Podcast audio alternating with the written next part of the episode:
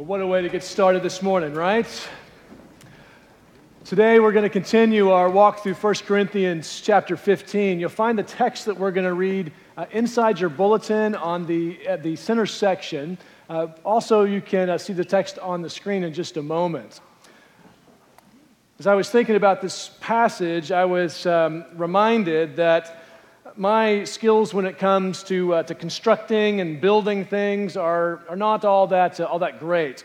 Uh, in fact, when I was in high school, I was a senior. I got a, a job uh, with a man who built boat docks for a living, and he hired me to come out and to, uh, to help him. And uh, after about 10 or 15 minutes of me taking measurements from him, cutting boards, and then walking it back over to him, he, he stopped me because I had not yet cut a board accurately.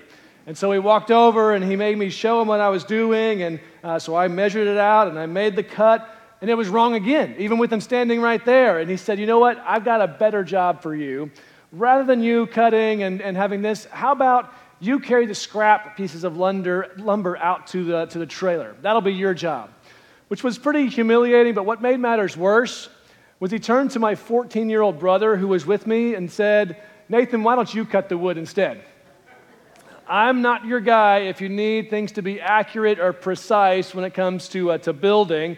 Uh, if it's demolition day, I'm all in. Let me know. I'll come and I will help you. But I'm not that kind of a guy. But I know that even with my little bit of knowledge of, of constructing, that if you were to build a structure that weighs 14,500 tons and spans 185 feet tall, it's probably not a good idea to put that structure on a 10 foot foundation in land that could be best described as marsh. Now, if some of you know those dimensions, you'll know that I'm speaking of the Tower of Pisa. You'll remember the Leaning Tower of Pisa.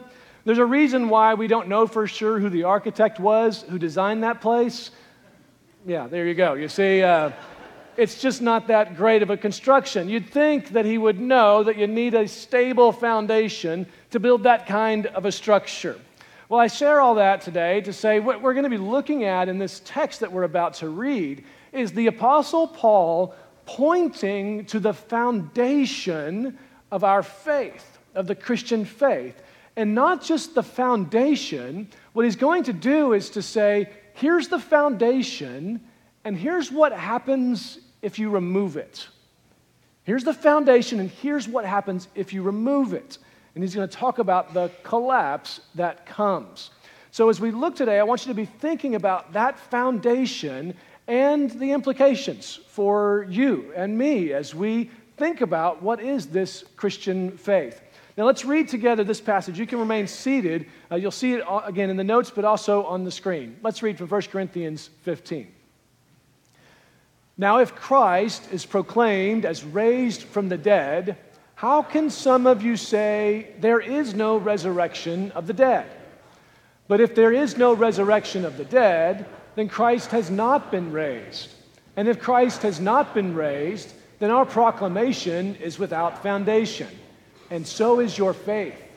In addition, we are found to be false witnesses about God, because we have testified about God that He raised up Christ, whom He did not raise up if in fact the dead are not raised. For if the dead are not raised, Christ has not been raised. And if Christ has not been raised, your faith is worthless. You are still in your sins. Therefore, those who have fallen asleep in Christ have also perished. If we have put our hope in Christ for this life only, we should be pitied more than anyone. This is God's word. So, did you catch the foundation that Paul points to? That is the foundation of Christian faith. It is the resurrection of Jesus. At least this side of the room is ready. Uh, I'll, I'll, give you a pass, guys. I know you had homecoming weekend, and so you're all kind of tired. But yes, the, the foundation of the Christian faith that Paul points to here is the resurrection of Jesus from the dead. And in the, the verses that follow, he points out what happens if you remove that foundation. He shows you what's the, the end result of that. His argument basically works this way He says, if Christ uh, has not been raised from the dead, let me back up. If, if there is no resurrection, if there is no uh, resurrection after, after, the, after the dead, then Jesus could not have been raised from the dead. And if we proclaim a Christ raised from the dead, but there is no resurrection from the dead, then what we proclaim is, well, empty or hollow. He, he argues this two different ways. And it raises a, a question for us as we uh, look at this particular passage and we, we ask some questions about it. Uh, one is what was happening in his, this church that would lead him to feel like he needed to make this explanation? Well, we don't know for sure, but there's at least a couple of possibilities about what the people of this church in Corinth had begun to think or to adopt or accept. It's possible that there were some in the church who had bought into the Epicurean philosophy of the day, the, the Greek philosophy of the day that, that taught that this life, the physical life, was all that there was, that there really was nothing, uh, no life after death. And if that was the case, then there really would be no need for an idea of resurrection. Apparently, some of these Christians were buying into that Greek philosophy and uh, were beginning to, uh, to be carried away by that. Uh, uh alternatively, another group uh, might have been saying that the resurrection was real, but it was only a spiritual rec- resurrection. That is to say, Jesus, when he died, he really died, but then his resurrection was a spiritual phenomenon. Basically, that Jesus was nothing more than a ghost walking around. And this was a point of contention, not just for Paul's church, but for, uh, for a lot of Christians early on. A lot of people assumed that resurrection really meant sort of this kind of inward awakening or a new reality, and it didn't really hinge on Jesus being bodily raised from the dead. And so you see stories in the gospel, uh, like the time when uh, Jesus appears after his resurrection uh, to his followers. And one of them, a man named Thomas, had said, Well, I'm not going to believe that Jesus is alive unless I see him and touch his wounds. And so that day, Jesus appears and he says to Thomas, Come and touch me. And Thomas, uh, uh, Thomas, Thomas can touch his physical body. It says as well that Jesus would, would eat some food with them. He was doing things that only make sense if Jesus was not just a ghost, but rather was a resurrected physical being. The early Christians were saying the foundation of this Christian message is not just that Jesus appeared to rise from the dead, but that he actually did rise from the dead. And that truth would drive the Christian faith. So, as this church was wrestling with the, the place of resurrection, and apparently some of them were beginning to doubt or to teach that it didn't really matter, the Apostle Paul drives home the point here that if the resurrection is not real, then all of Christianity falls apart. It's, um, it's kind of like this. Put that next picture up there. It's kind of like sitting on a branch that you're going to trim and then cutting the branch that you're sitting on. It's not a good plan, right? What's going to happen? Well, you fall and you get hurt. What Paul is saying is if you cut out resurrection, you're cutting out the very branch upon which you sit, and you are going to fall. It's not going to work. And then he begins to talk about what else falls. It's sort of like thinking about a, a, house of cards that's been stacked up, and if you knock out the bottom of them, all of the cards fall down. In the next few verses, he starts to point out the things that fall if the resurrection is not real. So look in your Bibles at verse, uh, verse 15. I want you to see the, the first card that falls. If there is no resurrection of the dead, if Jesus wasn't really risen from the dead, here's the first call, card that begins to fall. It's the very gospel that Paul and the apostles proclaimed. Verse 15. In addition, we are found to be false witnesses about God because we have testified about God that He raised up Christ whom he did not raise up, if in fact the dead are not raised. What Paul points out here is that if what the Corinthians were thinking is true, that Jesus had not actually been raised, then the very proclamation that he and Peter and the other followers of Jesus that had been making was not just misguided, it was a lie. And in fact, it applies not just to them, but it applies to all of us, even today. If, if Jesus wasn't really risen from the dead, then the very fact that we're here in this room is not just a mistake, it's a lie, it's a falsehood. The whole declaration of Christianity falls apart if Jesus wasn't risen from the dead. Uh, think about it this way if Jesus didn't rise from the dead, there really is no difference between Christianity and any of the other world religions. Uh, Christianity would be reduced to, at best, a system of ethical instruction, uh, maybe something that can be helpful for you in some parts, but the big part is, well, it's worthless if Jesus didn't rise from the dead. And if that's the case, then really the best thing that we ought to do is just kind of uh, grab whatever kind of works from what Christianity teaches, and what works from, from uh, what Islam teaches, and what works from what Hinduism teaches, and what works from what Buddhism teaches. We're free to kind of construct whatever reality we want if Jesus wasn't really risen from the dead, because the proclamation is Christ died on the cross for our sins. He was buried, and three days later, he would rise from the dead. If that part of the message isn't true, then Christianity is nothing more than some good ideas that we're free to pick and choose from. But if it is true, then we're not free to pick and choose which parts of Christianity we want. If it is true, then there is a risen Jesus to whom we must all give account someday. In fact, Jesus is alive. And so that proclamation is not a lie. But if it were, Paul goes on to show the next card that would fall. First is the gospel proclamation from the apostles. If Jesus wasn't raised from the dead, then that gospel proclamation, it, it falls apart.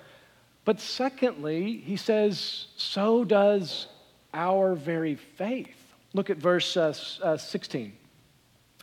And if Christ has not been raised, your faith is worthless. You are still in your sins.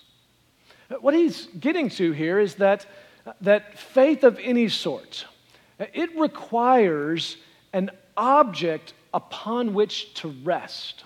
Uh, all of you right now in this room, you are, uh, you are exercising faith in a particular object.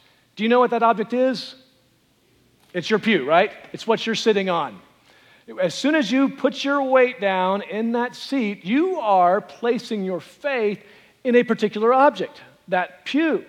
Well, what Paul is saying here is look, uh, when it comes to our relationship with Jesus, it's the same way.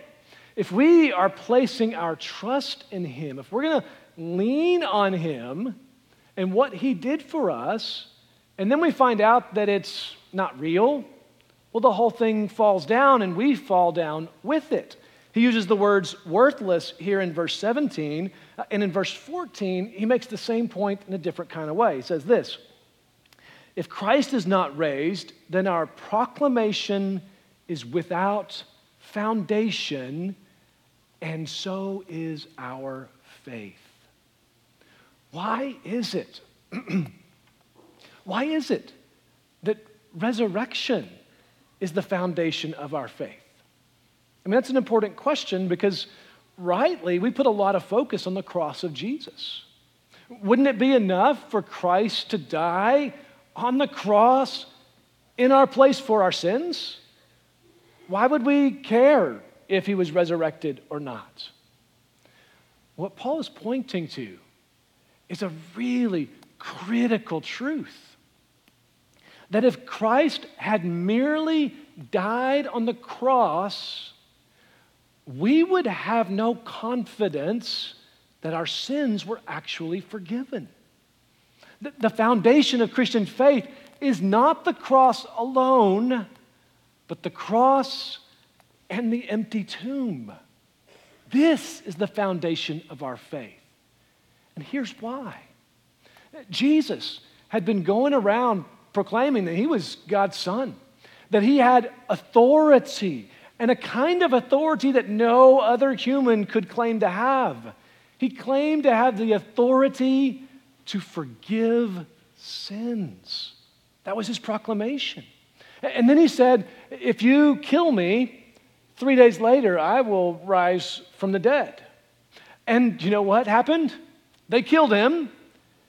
And then three days later, he rose from the dead. In his resurrection, there was something, something supernatural happening, something bigger than what we just tend to think about.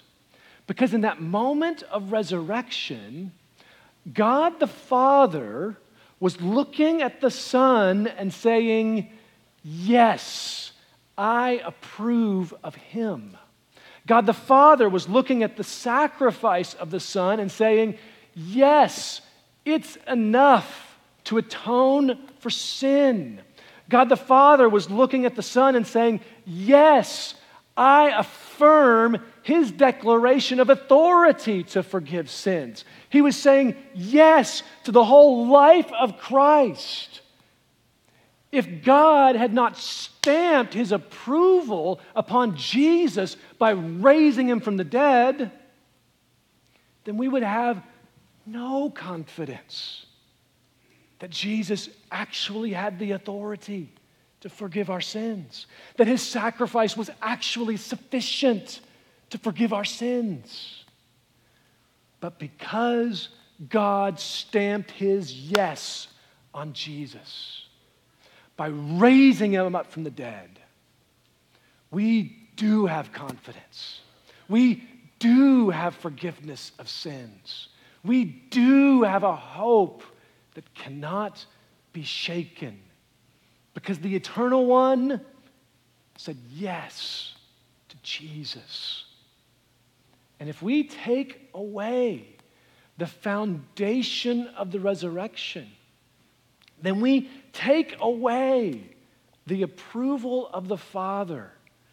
And in so doing, we take away our confidence that what Jesus did for us was enough. But, brothers and sisters, it was enough. Jesus was raised from the dead, and he now lives and reigns over everything. But there's one more card that falls. It's almost like Paul has been building this with these people to, to leave them no place to escape. He starts by talking about the gospel proclamation, and, and that falls uh, you know, intellectually. If, uh, if the resurrection isn't real, then this proclamation, it doesn't make any sense at all. So intellectually, it falls. And then he kind of brings it a little, a little more personal and says, But your faith, I mean, your experience of, of having your sins forgiven and knowing you don't have to carry that anymore, that falls too. But then when he gets to this third card that falls, it's almost like he intentionally grabs for their hearts. Look at verse 18. Therefore, those who have fallen asleep in Christ have also perished. If we have put our hope in Christ for this life only, we should be pitied more than anyone else. What else falls if Christ was not raised from the dead? What falls is the hope that I proclaim at every funeral that I do. The hope that there is more life after this life than during. The hope that there is a reunion to come. The hope that we can see our loved ones who have passed on that falls away. Because the only reason that we have any confidence, any hope of a life after this one is because of the life that Jesus is living right now. And when you think about the context of these people, it's very different than ours. There's no modern medicine, there's no, there's no healthy standards of living. These people were well acquainted with the loss and grief of death. It's almost like Paul says, Look, you believed in this Jesus, this resurrected Jesus, because you needed this kind of a hope. How could you possibly now undermine that very hope that helps you keep going forward? So Paul says, look, the foundation of Christian faith is a resurrected, living Jesus. And if you remove that foundation, the whole thing just comes crashing down. Now, it's easy for us today to kind of hear all of that and go, well, those Corinthians were pretty foolish. Shame on them for discounting the resurrection. We don't do that. And, and maybe not. Maybe you haven't doubted the resurrection of Jesus lately. But I don't want us to move on too quickly. Because I think that there are some ways that we subtly undercut our own belief in resurrection and may not even realize it. Uh, the first way that I want you to think about that we can undercut our belief in resurrection, this, this truth that Jesus is raised from the dead, is simply that we fail to talk about it. Now, we're about to talk about Jesus a lot in our culture.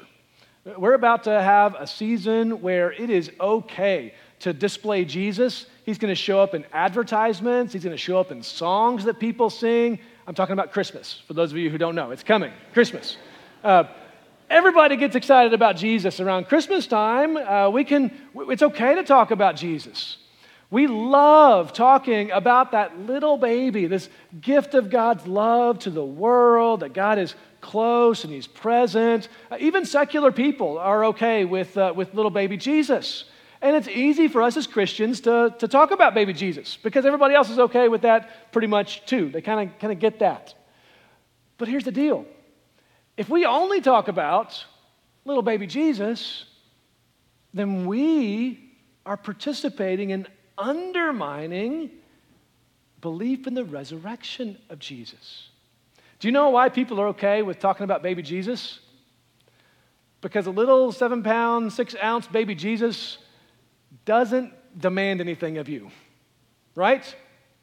I mean, he brings up good feelings and uh, it's nice to give gifts. But a little baby Jesus doesn't actually require anything of you. But if you talk about a resurrected Jesus, a, a, man who lived and died and rose and lives and reigns right now and claims authority over all of this universe, that Jesus, not everybody wants to talk about. Because that Jesus has expectations of us. Think about it this way uh, Imagine a, classroom full of kids, and the, the teacher says to the students, Students, I have to step out, but I want you to know that the principal is watching and you will be in trouble if you um, disobey and get, uh, get unruly while I'm out of the classroom. And I'm counting on each of y'all to, to work together to make sure that our classroom stays in good order because the principal's coming. And the teacher steps out of the room. Well, at first, the kids are kind of quiet, and then, and then one of them uh, starts to whisper to his neighbor, and they all kind of look around, and nothing bad happens. And so um, another one starts to talk a little more loudly and uh, makes a joke to one of his friends, and they all are kind of looking around, but, but nothing bad happens. And then one particularly unruly kid, he tears out a piece of notebook paper, wads it up into a ball, and then beams his friend in the back of the head, and then looks around, and nothing bad happens. And before long, the whole class is going crazy. I mean, they're throwing paper everywhere and it's all nuts. But, but one student is, is remembering that word from the teacher hey, the principal's watching. And so that student is, is, is very intent on staying, staying put. Uh, he, doesn't, uh, he doesn't talk, he doesn't throw paper, uh, he's going to follow the line. Well, sure enough, the door opens, and suddenly everyone in the class is acting like innocent little angels. It's amazing what, uh, what has happened.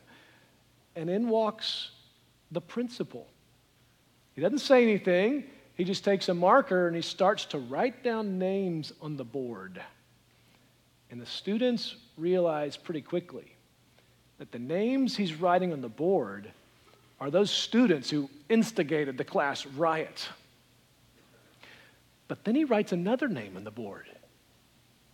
He writes the name of that one student who didn't participate in all the craziness. And then he turns to the class and he doesn't address everybody, he addresses that one student. And he says, You have detention as well. And the student looks shocked and says, Well, what, I didn't do anything. I did exactly what I was told. And he said, No, you didn't. What you did not do was you did not warn your classmates. You didn't try to stop them from doing anything. You cared only about yourself. And you let your class become a crazy, unruly madhouse. And so the lesson for you to learn today is that there are consequences for that too. Here's the deal, y'all. If Jesus is resurrected from the dead, and he is, and someday he's coming back, and on that day, everyone has to give account for their craziness, for all the unruly behavior. Everyone, including those who claimed to be his followers, but who kept quiet about the truth of a risen Lord. Everyone has to give accounts. Even his followers who failed to speak up and say, Don't go that way. There is a real Jesus who is really watching and who will really call you to account. Don't go that way. Come to him. Trust him. When we fail to talk about a resurrected, ruling, reigning Jesus and are content to just talk about little baby Jesus, we're the ones who undercut belief in the resurrection without even realizing it. But there's another way that is perhaps even more prevalent and problematic. If we undercut faith in the resurrection by failing to talk about the resurrection, we also undercut faith in the resurrection when we allow worry to rule in our hearts. When, when we allow worry to rule in our hearts, what we are, what we are saying is that the risen Jesus is either not powerful enough to respond to what I'm afraid of, or he doesn't really care about me enough to do something about it. Worry, worry especially that leads to despair and to hopelessness. This is not our culture undercutting our faith in the resurrection, it's ourselves. When we allow worry to rule instead of trusting our risen Savior to rule, then we undercut faith in the resurrection, our own faith. Martin Luther, the reformer, was a brilliant man and uh, saw incredible things happen under his life and ministry. But he was prone to severe bouts of depression and worry. He would write about feeling the weight of the world on his shoulders and just being overwhelmed with darkness. Well, there's a story about a day where his friends were so worried about Martin that they said, Martin, you just need to, to, to go take a walk, get out in nature. Um, we, we don't know how else to help you, but, we recognize this darkness and worry and fear and gloom. It's just not good for you. So go take a walk and, and, and see if God will help you. And so he did. He took a walk and uh, spent some time by himself. But it didn't work. So he comes back home, and as he walks into his home, he saw his wife sitting at the table. And she was dressed in an unusual way. She was dressed all in black. She was wearing what Luther knew to be uh, the dress that she wore when someone had died. Uh, it was a mourning dress, preparing for a funeral. And so Luther sees her and, and, and just feeling overwhelmed, he says, Oh no, who died? And the weight of this grief and depression started to roll onto him even further. And his wife very calmly looked at him and said, Well, haven't you heard, doctor? God is dead. And it kind of jolted Luther. He said, What do you mean God is dead? And he began to, to rebuke her and say, We, we believe in, in a living God. And, and I can't believe that you would say that. And she, she stopped him. She said, Oh, well, well, I must have misunderstood. For the great Martin Luther to walk around in such despair and discouragement, I could only conclude that the God whom he trusted had died and Luther got the point. And I hope you do as well. If Jesus is alive, if our God is living and reigning and ruling, and if He is good and powerful and wise, then how could we possibly allow worry and discouragement and despair to rule in our hearts instead of Him? When we do, we are declaring with our hearts that we don't really believe that he's resurrected. But he is. He loves you. And he proved his love by giving his life for you. And he is powerful. He's so powerful that he could go even to death and defeat it. So, what do you face in your life that could be worse than death? Because even that enemy, he has destroyed. And so you can trust him. The foundation of our faith is a crucified and resurrected Jesus. Place your trust in him. Let's pray.